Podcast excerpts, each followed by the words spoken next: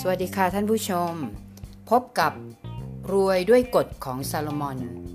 หลักการดีๆ ที่จะช่วยเรามั่งคั่งร่ำรวยขึ้นได้ ด้วยหลักการจากพระคริสตธรรมคัมภีร์ไบเบิล วันนี้ใน EP ที่ 2 โดยดิฉันเพลินพิษพินิชชัยค่ะ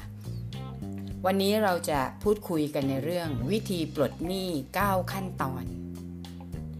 วิธีที่ 1 ให้เราเริ่มต้นด้วยการสำรวจตัวเราเองว่า เรามีลักษณะการใช้จ่ายที่ผิดพลาดอย่างไรมาบ้างในอดีต ให้เรานั่งลงหาที่เงียบๆสงบสงบใจเย็นๆใจร่มร่มรวบรวมสติสตังแล้วเริ่มต้นสำรวจชีวิตของเราว่า สาเหตุที่แท้จริงของหนี้สินของเรานั้นน่ะ มาจากไหน ไม่ว่าจะเป็น เอ๊ะเราทานอาหารแพงๆเสมอหรือเปล่า เราชอบซื้อแต่ของแบรนด์เนมหรือเปล่า หรือว่าเราไม่เคยวางแผนการเงิน เราไม่เคยจดรายรับรายจ่าย หรือเราไม่เคยออมเงินไว้เลย หรือว่าเราใช้เงินผิดประเภท ตามใจความต้องการของเราเสมอ ท่านผู้ฟังคะเราต้องมาถึงจุดนี้ให้ได้ค่ะมิเช่นนั้นเราจะไม่มีทางแก้ไขปัญหาการเงินได้เลย ถ้าเราไม่ทราบสาเหตุของการที่ทำให้เรายากจนขัดสนเงินไม่พอใช้ และยังมีหนี้สินล้นพ้นตัวอีกด้วย นั่นคือวิธีที่หนึ่งของการปลดหนี้ เริ่มต้นสำรวจตัวเราเองว่า ลักษณะการใช้จ่ายที่ผิดพลาดทำให้เรามีหนี้สินนั้นคืออะไร ข้อที่ 2 ค่ะ เมื่อหลังจากสำรวจตัวเองแล้ว เห็นข้อผิดพลาดแล้ว เราต้องเริ่มต้นที่จะตั้งใจใหม่ เรียกว่ากลับเนื้อกลับตัวกลับใจใหม่ หรือในพระคัมภีร์ไบเบิลเรียกว่าการสารภาพบาป ขอการยกโทษ ขอการอภัยจากพระเจ้า เพื่อเราจะได้รับพระพรค่ะ ในพระคัมภีร์ได้บันทึกไว้ว่า ถ้าเราสำนึกผิดสารภาพบาปของเรา พระเจ้าผู้ทรงสัตย์ซื่อและเที่ยงธรรม พระองค์จะทรงโปรดยกบาปของเรา และพระองค์จะทรงชำระเราให้พ้นจากการอาธรรมทั้งสิ้น มันดีมากใช่ไหมคะ ให้เราพิสูจน์การกลับใจใหม่ด้วยผลที่เกิดขึ้น เราจะต้องมีการกระทำที่สะท้อนออกมา ไม่เพียงแค่คิดหรือแค่ตั้งใจ แต่เราต้องตัดสินใจลงมือกระทำด้วย เราต้องมาถึงขั้นตอนที่ต้องยอมรับความผิดของเรา เราต้องเลิกหลอกตัวเอง เริ่มต้นคิดให้ยาวขึ้น คิดถึงผลที่จะตามมามากขึ้นค่ะ เมื่อสำรวจตัวเองแล้ว พบข้อผิดพลาดแล้ว ก็มาถึงข้อที่ 3 เป็นภาคของการเริ่มต้น take action แล้วค่ะ ข้อ 3 คือการลดรายจ่าย และหยุดก่อหนี้เพิ่ม โดยเฉพาะหนี้จนหนี้จนคือหนี้เพื่อการบริโภคจำได้ไหมคะ หนี้ที่ก่อขึ้นจากการใช้จ่ายส่วนตัว ที่เกินตัว อาจจะเป็นเรื่องค่าเช่าบ้าน ที่อาจจะแพงเกินไป เราอาจจะต้องเปลี่ยนที่อยู่ใหม่ที่ประหยัดกว่าเดิม โบราณเขาเรียกว่าเราต้องจมให้ลงค่ะ เราต้องเลิกนิสัยไฮโซของเรา เราต้องหยุดใช้บัตรเครดิต หรืออาจจะใช้ แต่ต้องใช้ให้เป็น ความจริงแล้วบัตรเครดิตไม่เคยทำร้ายใครนะคะ แต่วัตถุประสงค์ของการใช้จ่ายผ่านบัตรเครดิต ก็เพื่อความสะดวก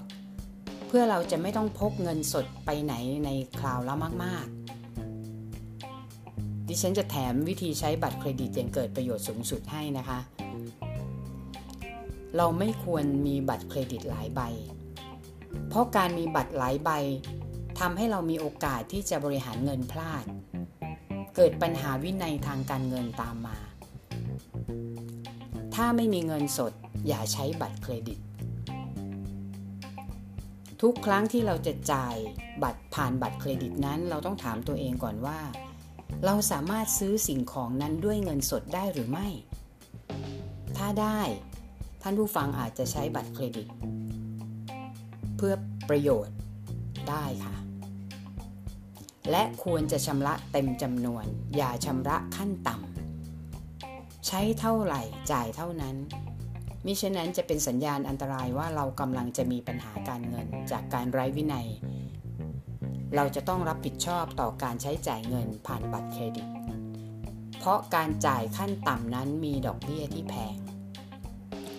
และเราจะต้องชำระคืนให้ตรงเวลา เพื่อเราจะไม่เสียเครดิต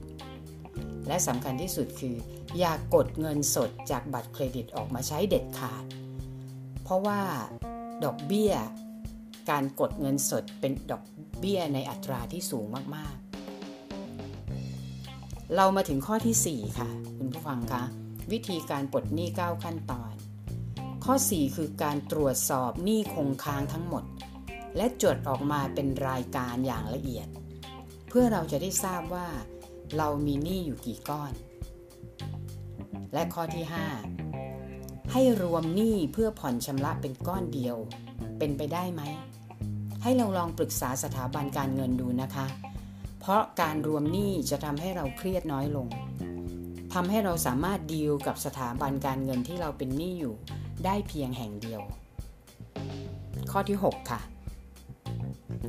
ให้เราถอนเงินสะสมเงินเกษียณหรือเงินประกันสังคม หรือเงินประกันชีวิตออกมาชำระหนี้ก่อน ส่วนเงินออมอีกเรื่องหนึ่งนะคะ ไม่ว่าจะเป็นกองทุนสำรองเลี้ยงชีพ หรือหุ้นสหกรณ์ออมทรัพย์ เราจะต้องจัดลำดับความสำคัญให้เป็น เพราะนี่คือสิ่งที่เราต้องรับผิดชอบ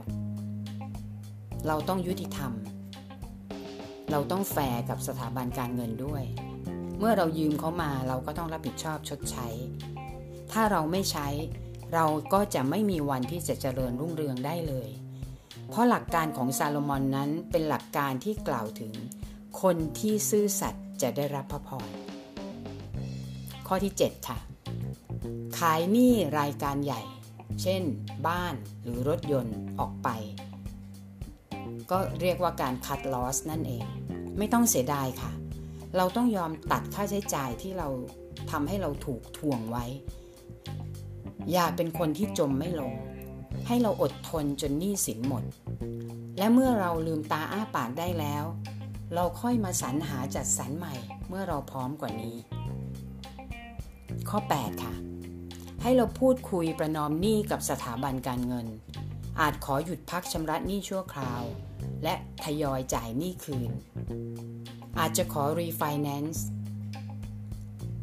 แต่ไม่ใช่ไปกู้เงินมาเพื่อจ่ายหนี้นะคะ คุณผู้ฟังคะธนาธนาคารทุกที่เขายินดีที่จะเจรจา เมื่อเราไปเผชิญหน้าพูดคุยกัน ก็ยังดีกว่า ไม่มีไม่หนีไม่จ่าย ซึ่งเป็นการทำผิดอย่างมหันเพ ราะนอกจากจะไม่ได้รับความเห็นใจช่วยเหลือแล้ว ยังทำให้เราไม่สามารถหลุดพ้นจากวงจรหนี้สินได้ และมาถึงข้อสุดท้ายค่ะ เราต้องขอสิ่งศักดิ์สิทธิ์ช่วยเรา ให้เราลองอธิษฐานขอการทรงนำจากพระเยซูดูสิคะ เพื่อเราจะมีรายได้เพิ่ม เพื่อเราจะนำเงินนั้นมาปกหนี้ได้ หาแนวทางหรือโอกาสในการสร้างรายได้เพิ่มขึ้น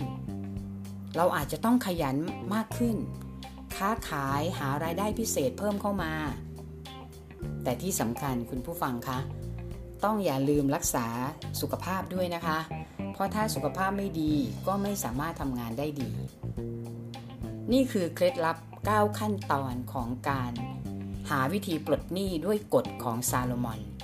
จากหลักการในพระคริสตธรรมคัมภีร์ไบเบิลดิฉันหวังเป็นอย่างยิ่งว่าท่านผู้ฟังจะได้รับประโยชน์จากหลักการนี้ไม่มากก็น้อย พบกันใหม่ในครั้งต่อไปค่ะ รวยด้วยกฎของซาโลมอน ขอพระเยซูอวยพรทุกท่านค่ะ สวัสดีค่ะ